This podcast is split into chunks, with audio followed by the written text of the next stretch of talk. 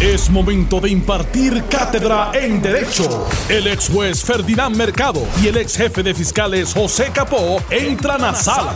Todos de pie, porque a continuación arranca el podcast de Ante la Justicia. Bienvenidos a Ante la Justicia. Este que le saluda el licenciado Eddie López. Me acompaña el ex jefe de fiscales José Capó y el ex juez Ferdinand Mercado. Buenas tardes, compañeros. Muy buenas tardes, saludos a todos. Eddie, saludos Ferdinand.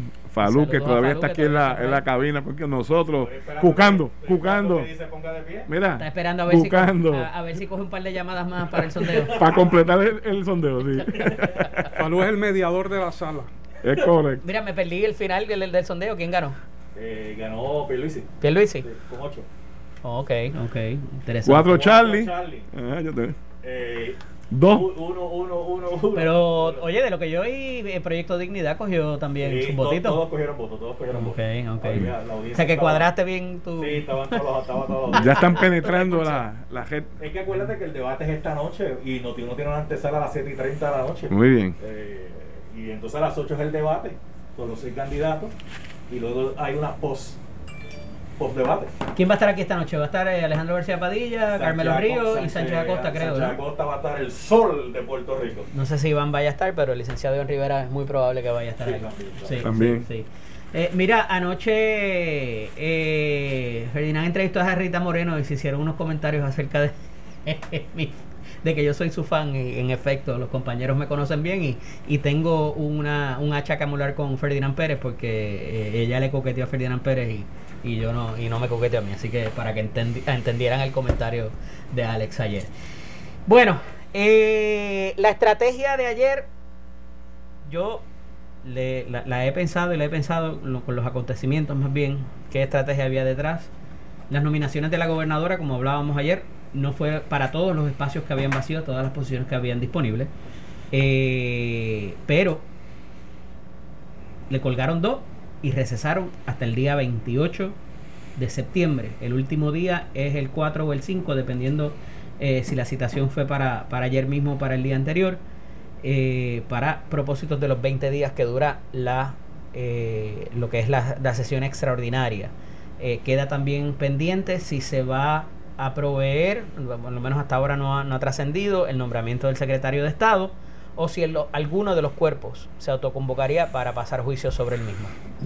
tendrían que convocarse ambos cuerpos, porque eh, el secretario de Estado es confirmado, se requiere que sea confirmado por, por ambos cuerpos y ya eh, se ha hecho eh, en una ocasión anterior, lo discutíamos aquí, cuando se, se nombró al ex juez Rodríguez Muñiz para miembro de, alterno del panel del FEI donde la Cámara de Representantes, aun cuando no tiene disposición reglamentaria, utilizó un mecanismo interesante y es que dejó en suspenso su reglamento, se autoconvocó y bajó la, la, nominación a votación.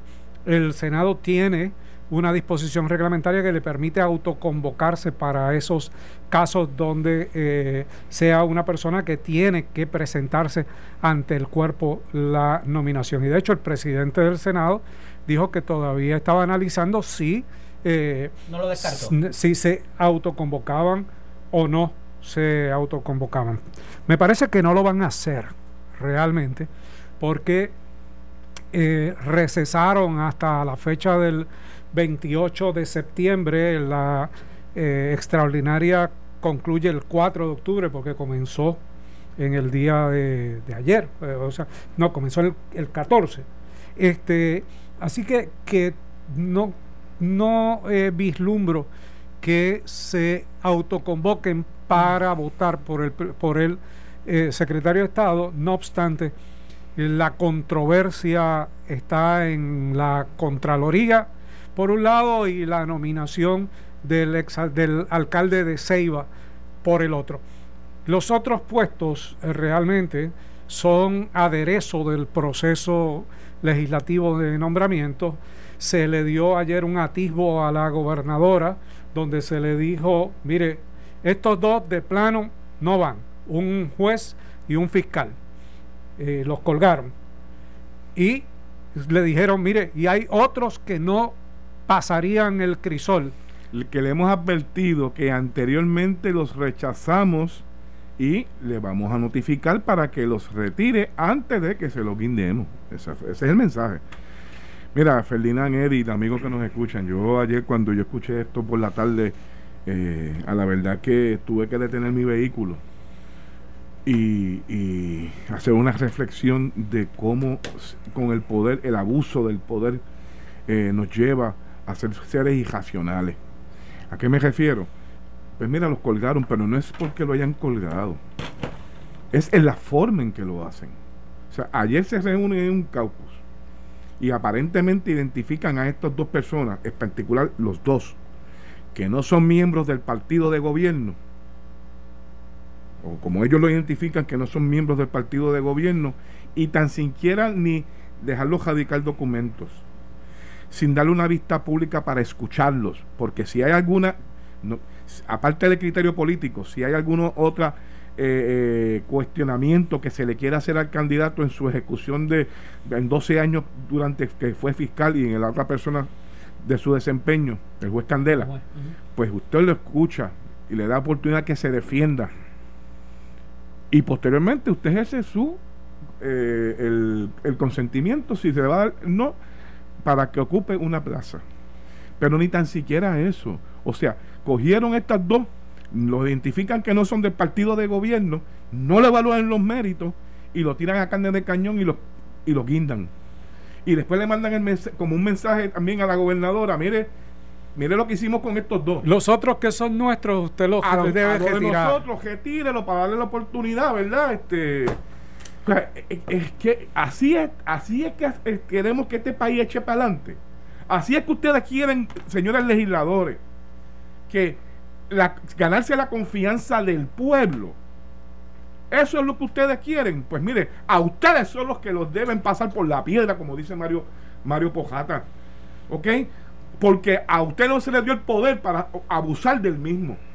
Me parece que es un acto indigno lo que pasó ayer en la, legislatura y me parece que van a tener que hacer reflexión, pero te voy a decir más, porque uno trata de buscar información porque no se da.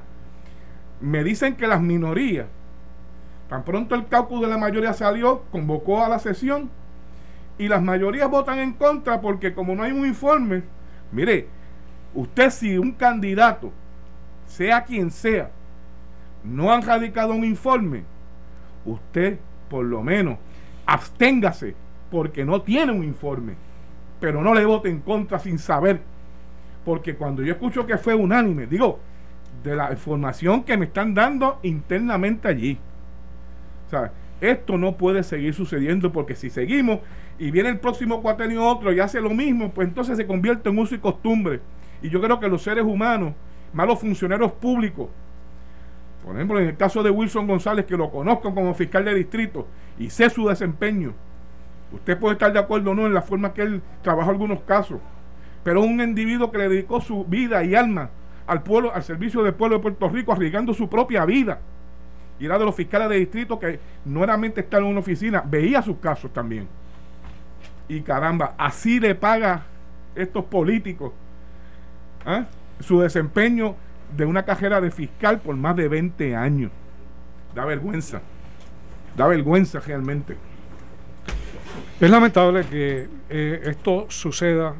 Eh, los que no tienen memoria, pues no recordarán probablemente que se ha hecho en el pasado con otros funcionarios de primer orden, donde se han bajado sus nombramientos y se ha votado en contra sin darles la oportunidad de comparecer ante el pueblo de Puerto Rico y de probarles a los legisladores que cumplen con todos los requisitos y que son ciudadanos probos que pueden continuar realizando su trabajo. Lamentablemente estamos en un momento bien difícil de mucha politicidad eh, y, mucha, mucho con, eh, con mucha contradicción, inclusive entre miembros de la mayoría de cómo operan y cómo eh, realizan sus evaluaciones y pues ciudadanos que eh, cualifican para continuar sirviéndole al pueblo de Puerto Rico porque son servidores públicos en primera instancia, pues tienen que sufrir este embate en medio de una contienda eh, intrapartidista como la que se está eh, dando en los cuerpos legislativos. Es lamentable.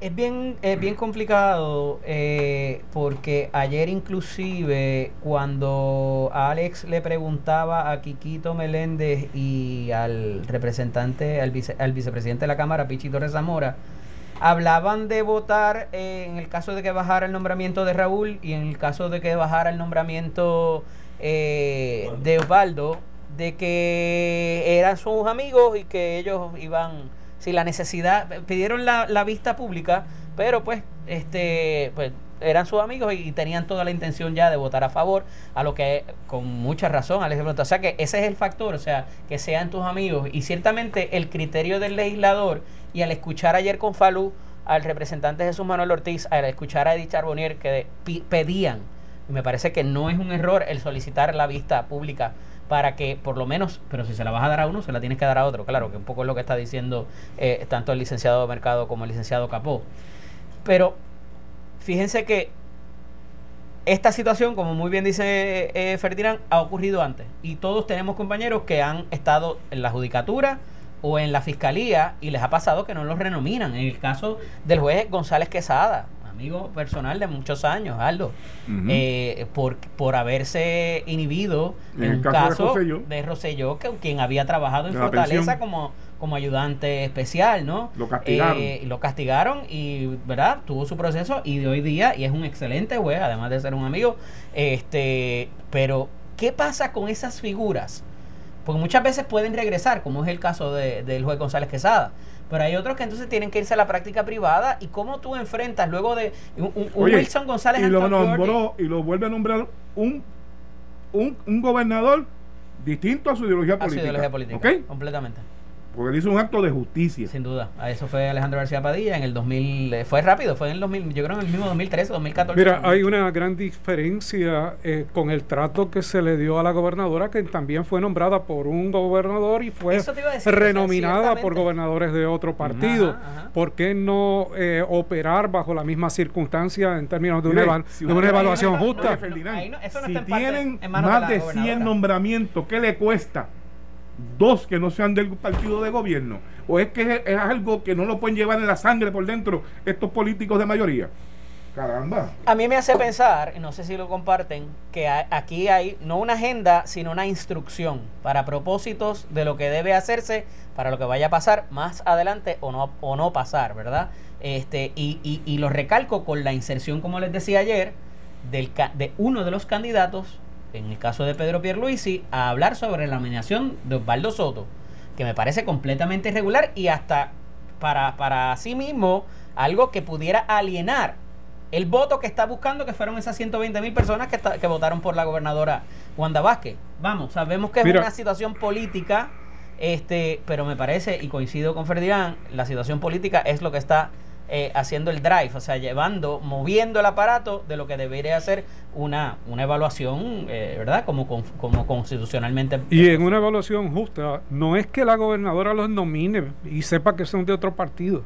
Ella cumple con eso, pero además tiene que lograr el consenso y convencer porque eh, bajo el criterio de yo te nomino y arréglatelas como, arréglatelas como puedas pues eso no puede operar de esa manera para profesionales que eh, pues ponen en juego su reputación y toda su vida y, el abandono del servicio público.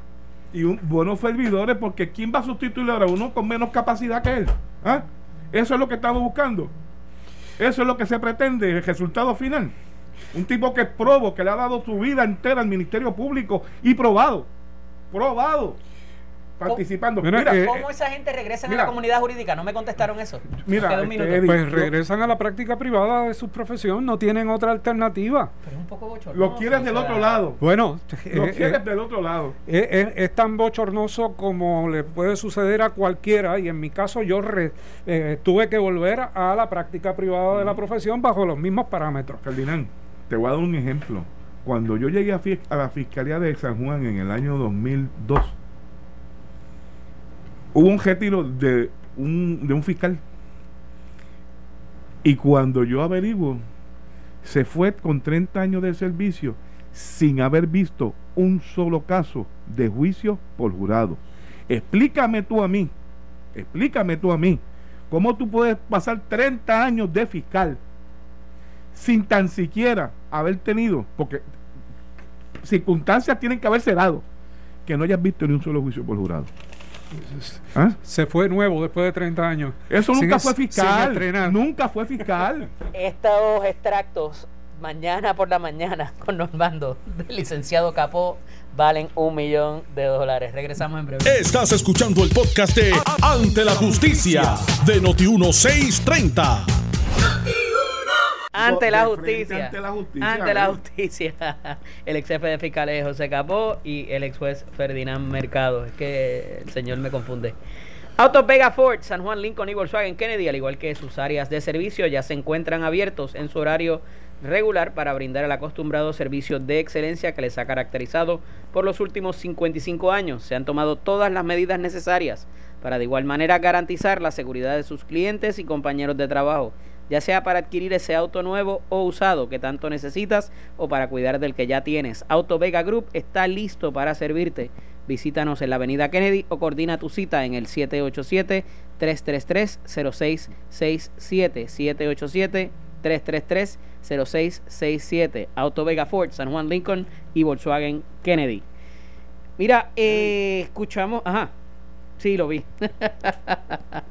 Escuchamos ahora en la pausa los titulares con la compañera eh, Elmari, eh, un asunto que tenemos que discutir eh, y que tiene que ver con varios sucesos que parecerían aislados, pero tienen un denominador común. Y es que el guardia penal, Pedro Montes Collazo, que asesinó anoche a dos mujeres y un hombre en distintos incidentes y que ahora huyó despavorido e inmerso en un monte playero del suroeste de Puerto Rico, informó que no se iba a entregar, que se iba a suicidar según declaró en una entrevista eh, radial el superintendente de la policía, Henry Escalera. Tres personas fueron asesinadas el miércoles en la noche en incidentes separados en Santa Isabel, Guayama y Patillas por Montes Collazo de 36 años de edad, testrigaña 6 pies con 2 pulgadas de altura y unas 210 libras de peso. El oficial eh, de corrección huyó y se internó en un monte entre Maunabo y Patillas en el sector California, en un área conocida como Los Bohíos, que queda cerca de una playa donde es buscado por la policía. Sobre el cuestión, eh, perdón, eh, Escalera puntualizó que lo que sabemos es que tuvo una relación con la primera mujer que asesinó, que era compañera de trabajo. Montecollazo es parte de la unidad de operaciones tácticas del Departamento de Corrección y Rehabilitación, dijo el sargento Alex Valencia, portavoz de la policía. Eh, Valencia dijo que el hombre está armado y es una persona entrenada. La primera víctima fue asesinada en Santa Isabel, fue identificada por la policía como Marilyn Reyes Ayala, de 46 años, quien laboraba en el complejo correccional de Guayama como técnica sociopenal trabajadora social. Montes Collazo luego fue al anexo de la cárcel Guayama 500 del mismo municipio donde mató de varios disparos a Alvin R. Sugrañe Lebrón, quien era oficial de custodia en ese lugar.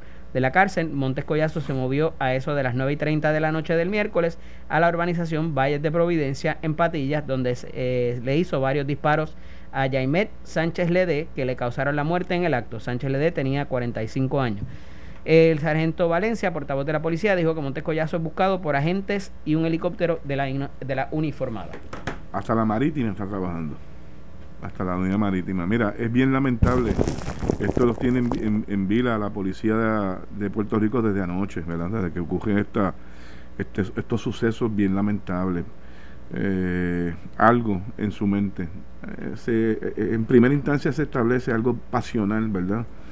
Pero según vayan transcurriendo las horas de este día y de mañana, pues, iremos viendo si esa relación se había terminado con la primera persona que fue a, matar a, Santa Isabel. Veremos si había algún tipo de orden de protección, si ya, esa relación se había eh, roto, ¿verdad? Y ya no estaban juntos, que lo lleven a tomar esta fatídica decisión.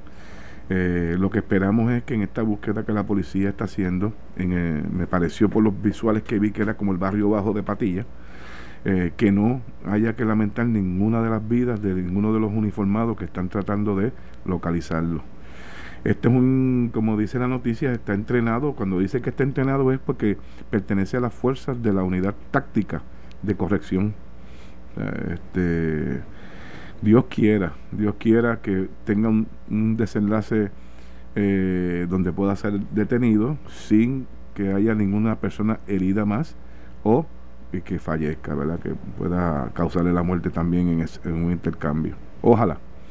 Mira, este tipo de situación no es la primera vez que ocurre. hemos visto cantidad de situaciones donde oficiales de corrección y miembros de la policía de Puerto Rico, que son aquellas personas que están adiestradas para eh, propiciar seguridad y para proteger a otros, eh, de alguna manera se afectan por presiones internas por situaciones de salud mental, por crisis eh, matrimoniales o, crisis familiares y de momento la conducta usual de estas personas cambia hasta que desemboca en una acción delictiva. Eh, hay, hay, mucha propensidad a, a, este tipo de situación, sobre todo cuando son personas que están autorizadas a portar armas y utilizan su arma de reglamento para la comisión de esa eh, acción delictiva. Eh, esto pues nos lleva a preguntarnos siempre por qué se dio, qué, qué catapultó esa acción. Si, hubo señales anteriores que indicaron, que pudiesen indicar a los compañeros que algo no estaba funcionando bien en el comportamiento de este individuo. Pudo haberse evitado pudo haberse detectado, pudo haber recibido tratamientos o adiestramientos, eh, terapias previas, pero esto pues siempre lo, lo, podemos discutir después que los hechos ocurren. Eh, lamentablemente no podemos retrotraernos. Aquí hay tres muertes y un responsable por esas muertes que tan pronto sea arrestado, como, como muy bien coincido contigo, que que es preferible que sea arrestado, eh, pero por lo que vemos, pues va a ser eh, difícil porque la persona e, está eh, adiestrada por ser miembro de operaciones tácticas a repeler agresiones. Y alegadamente ha, indicado vía telefónica en los contactos que ha tenido con, con, el negociador en particular de que no va a entregarse. Que está dispuesto a morir en el proceso, es lo que les está diciendo. Eh, que es una, una actitud suicida eh, y que hay que evaluar también por qué asume esa, esa actitud eh, suicida. Pero si es que es arrestado, pues debe ser inmediatamente sometido a una evaluación psiquiátrica para ver si es una persona que puede colaborar con su defensa y responder por los actos. Y que se haga fresco al momento de lo que ocurrió para ver realmente ese comportamiento, qué que, fue lo que ocurrió en, en, la psiqui de ese ser humano, para ver si eh, responde por todos los actos que ha cometido o por el contrario, tiene algún atenuante, ¿verdad? Que pueda en su momento, eh, que jamás va a estar de vuelta a tres vidas, pero que, ¿verdad? Que sea juzgado de acuerdo al proceso de ley. ¿A qué se expone en caso de que, se, de que no haya un final fatídico? Pues tiene que va a tener tres asesinatos en sus costillas en este momento por lo menos hasta ahora. Eso es lo que presenta. En primer grado los tres hasta ahora. sí. y ahí va, ahí vendrán posteriormente posterior a la erradicación que es lo que Ferdinand está diciendo.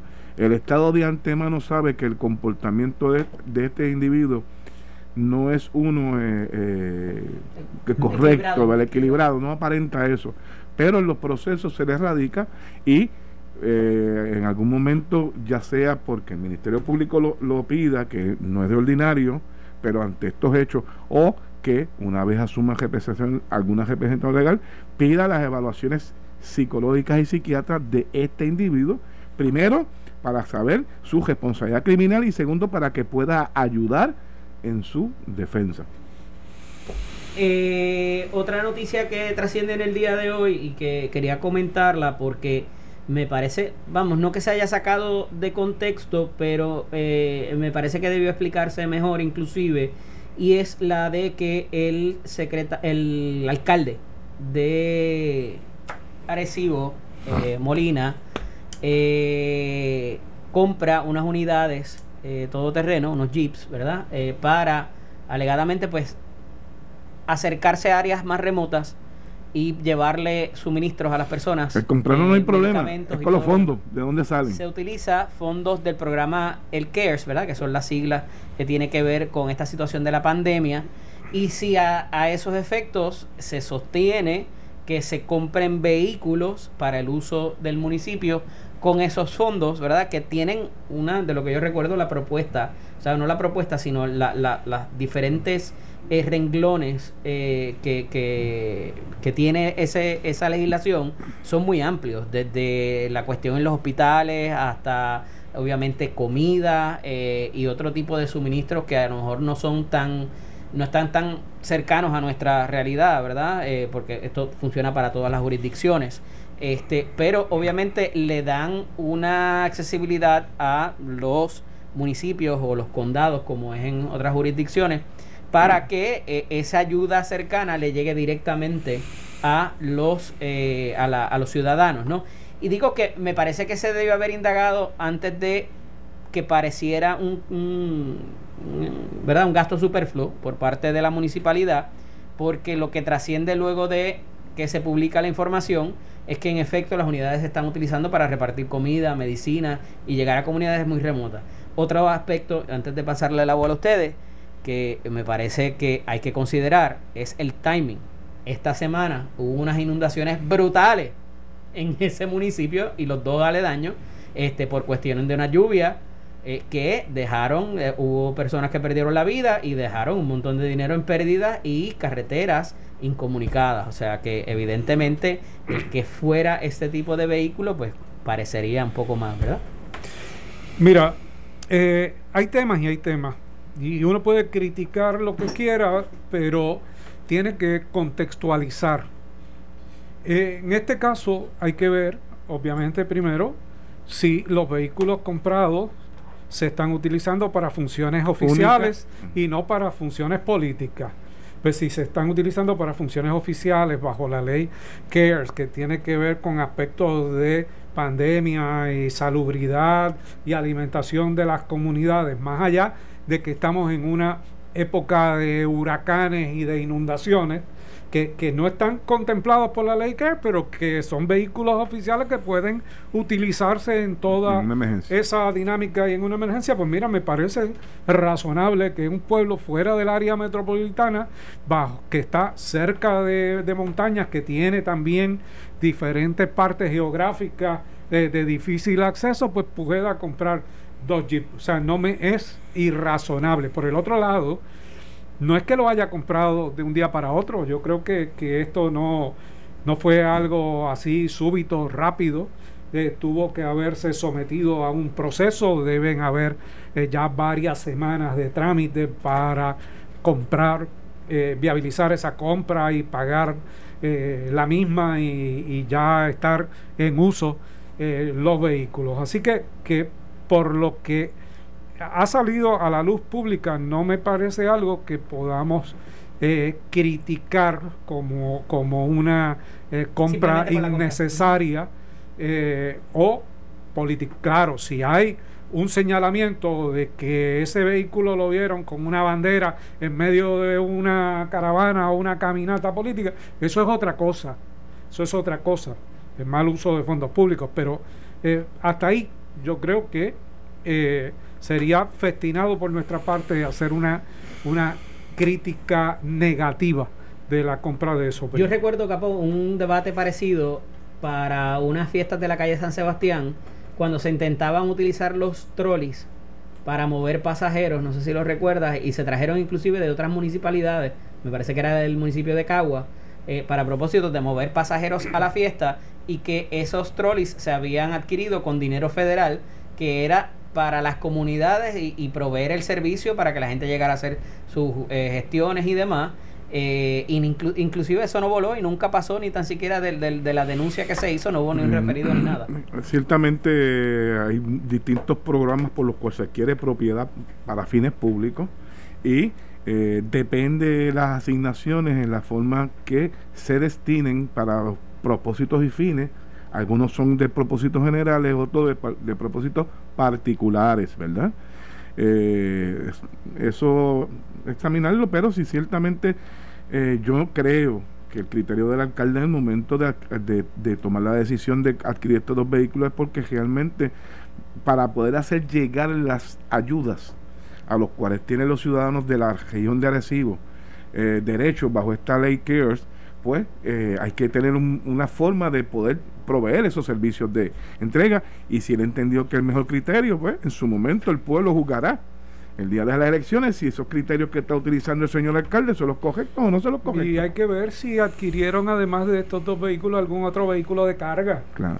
para, para ese tipo de transporte. O sea, porque la, a veces la información viene incompleta y surge porque queremos destacar algo, y deja, pero dejamos fuera otros otros aspectos, independientemente de quién sea, de que estemos hablando del presidente de la Federación de Alcaldes de Puerto Rico. También, o sea, que no es cualquier alcalde. Eh, ciertamente es uno de los municipios más grandes y con mayor dificultad de, de acceso. Eh, Mira, hay una señal de tu izquierda, Sí, yo creo que están. del mandando Master Control. El machete. Eh, Porque tiene el puño y, izquierdo y- y- levantado. y sin filo. ¿Es el puño izquierdo o el derecho? Mente maestra. El derecho, el derecho. Bueno, antes de, antes de irnos, pues, una exhortación a todos los radioescuchas para que eh, vean y escuchen y estén pendientes y evalúen el gran debate que es el primer debate de los candidatos a la gobernación con unos temas sumamente importantes para, para Puerto Rico. Eh, me parece que eh, debemos conocer cuáles son las propuestas de cada uno de los seis candidatos. Más allá, Ferdinand, más allá de quién gana o quién pierde Claro, el debate, ¿verdad? claro. Porque hay gente que tiene la habilidad de poder expresar mejor las ideas que otros, pero realmente es el contenido, lo que debe procurar la ciudadanía es el contenido de sus propuestas, no es que mejor lo presentó, eh, y por favor ya no empecemos con el debate este de como yo soy azul pues ganó Pierluisi, como soy rojo ganó Charlie, como soy este verde ganó el del PIB, o sea, cada uno, o sea, son seis ciudadanos que no me cabe la menor duda que tienen la mejor intención de servirle mejor al país. Pero Y todos lamentablemente, aquellos que se registraron para Claro. votar, no lo dejen ahí solamente. solamente uno de ellos puede salir electo. Conlleva mucho más que solamente sacar la tarjeta y votar por el más bonito que se ve en la foto. Así Correcto. que los exhortamos a que escuchen esas ideas, ciertamente. Esto fue el podcast de Noti1630. Ante la justicia. El único programa en la radio con un Dream Team de expertos en derecho. Dale play a tu podcast favorito a través de Apple Podcasts, Spotify, Google Podcasts, Stitcher y notiuno.com.